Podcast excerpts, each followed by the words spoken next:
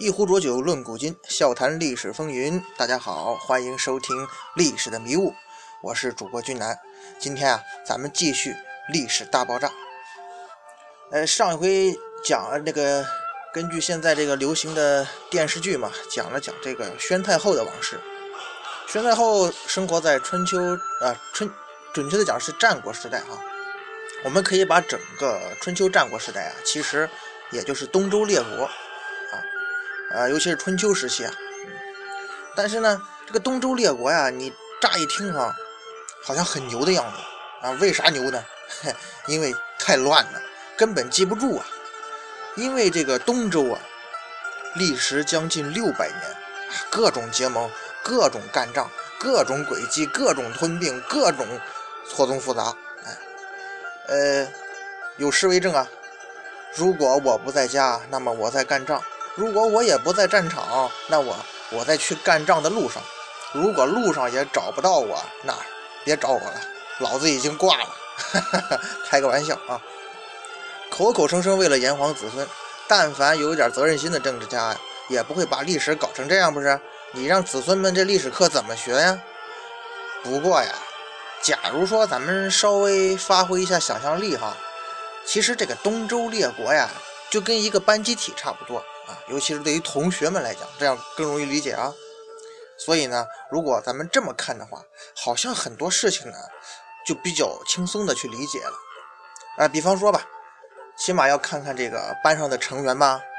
班主任周老师啊，呃，就是这个周王朝嘛，姓周这老师，他是班主任。班上这同学呢有点多啊，有一百多个，哎，而且这些同学吧。个个都想出人头地啊！可是多数同学呢，做的最成功的事情呢，还是打酱油，哈，擅长这个单打、双打、翻来覆去各种打。只有少数几个同学呢，跟大家混了个脸熟。但是不管怎么样呢，他们呢，最终还是青史留名了。呃，具体来讲呢，这个班里的座位呢是这么安排的：这个周老师班主任呢坐在正中间。在洛邑吧，今天洛阳那一带啊，像这个咱们比较熟悉的那些国家，像这个东边的齐国、鲁国呀，北边的晋国、燕国呀，西边的秦国呀，南方的楚国呀，啊，吴国呀，包括跟周老师离得比较近的什么郑国呀、宋国呀，啊，这是些比较主要的一些国家啊。咱说这个周老师啊，班主任啊，那年轻的时候啊。曾经跟一个叫商的老师打过一架，结果是完胜，这就是武王伐纣的故事嘛。从此这个周老师那是叱咤风云、威风八面的，嗯，把这学生们管的那是比锅贴还服帖。后来呀，这周老师上了点年纪，不像从前那么精壮了，呃，更要命的是吧，这人老了之后啊，脑子还有点进水，于是呢，这。周幽王同同志啊，就玩了一出烽火戏诸侯，这事儿大家也熟悉啊。这历史上最著名的这个逗逼挑战高冷妹的海拔三万英尺高的笑点的成功案例，代价呢就是莫名其妙的被隔壁班野孩子跟戎狄啊跑来打了一顿结实，嗯，实际上等于就跟亡国差不多了。而且从此之后呢，经过一系列变故。这个周老师呢，他不敢坐在那个西西边西门口了，就往东边搬到这个同学们中间这个洛邑啊，就咱们说这个洛阳这边，因为呢在西边被打怕了，也就是说这个周周朝这个政府啊，首都从西边的镐京，也就今天西安一带，搬到这个洛邑啊，也成为这个东周跟西周的这个分界线。正是在众目睽睽之下被这么一打啊，你知道吧？这周老师在逗逼的形象就深入人心了，在同学们当中的威信呢就一落千丈了，也就管不住下边的同学们了。所以呢，东周时期的特点呢，一句话，嘿嘿，老师啊，在不在一个样你懂的。这些同学们，你看周老师现在怂了，这胆子也肥了啊。于是这个。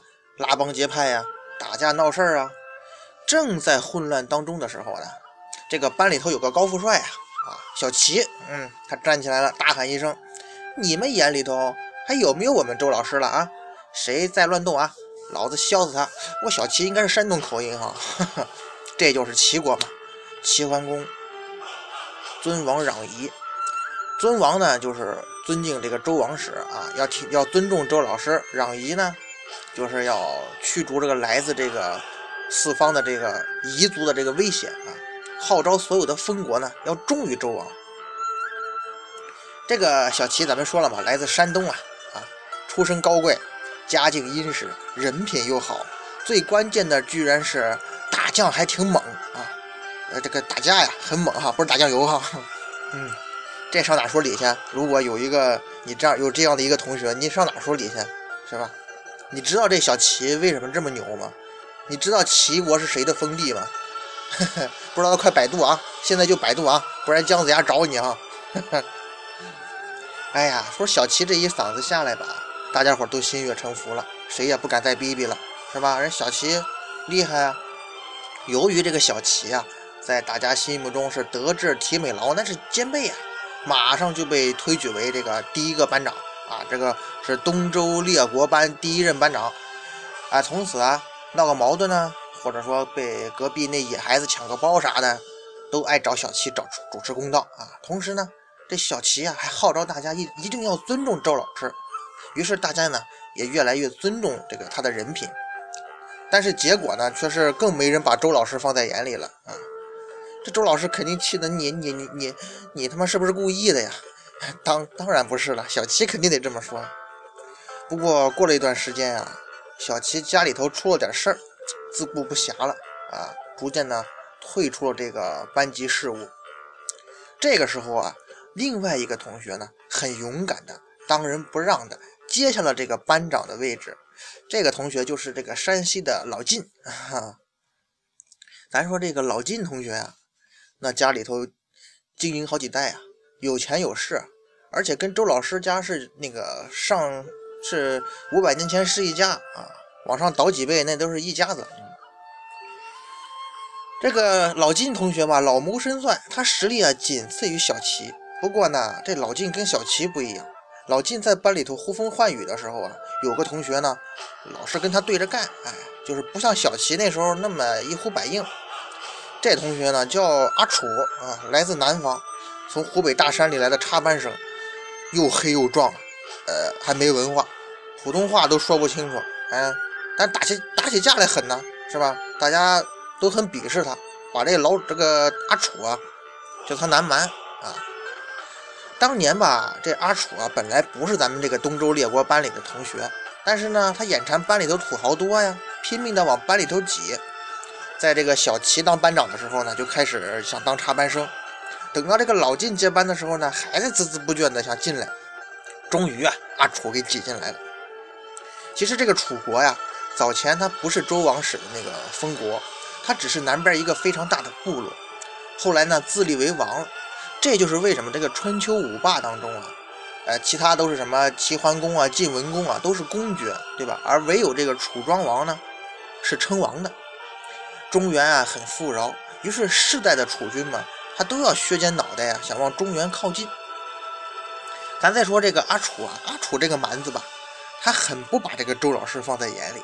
事实上呢，他还经常敢于调戏这个神经脆弱的老头。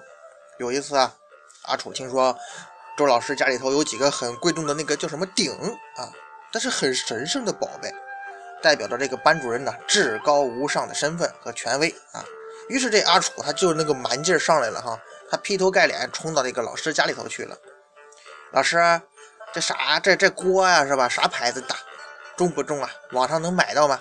最近有没有活动啊？这周周老师一看，我操，这这这你妈限量版的啊！这就是楚庄王问鼎中原的故事呀。因为这周老师这老头啊，他以为阿楚这黑壮汉子呀，要把这鼎抢走，差点给吓尿了。再说这个老晋，老晋跟阿楚吧，这俩人吧，他实力是不相上下的，而且呢，手底下都有一伙小弟，有团伙，经常呢带着这帮小弟们约架，哎，搞了几个回合呢，互相都搞不定对方。坐在他们中间的同学呢，倒是吃了不少苦啊。这吧，你俩有完没完呢？我们跟着倒霉。这个在齐桓公这个退下霸主之位之后啊，就说齐国退出这个霸主这个之位之后啊，中原呢就是由这个晋国和楚国这两国呢交替当家。于是这个时候呢，东周列国班经历了漫长的这个晋楚争霸的时代。可是这个时候啊，阿楚同学旁边啊又来了个新同学。这个同学嘛叫小吴啊。他来自江苏那一带儿，他可真是一土鳖啊！这这说真的，他比阿楚还还要土呢。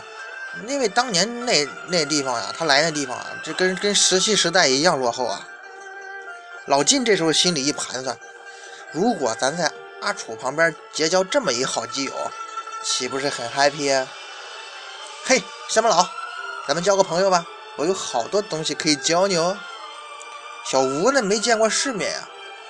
但是呢，也是很愣啊！好是好啊，把手拿开啊，死基佬！于是呢，这就是晋国联合吴国以牵制楚国的事情。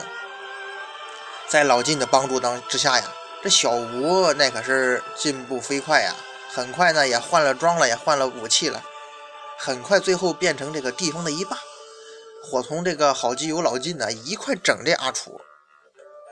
哎呀！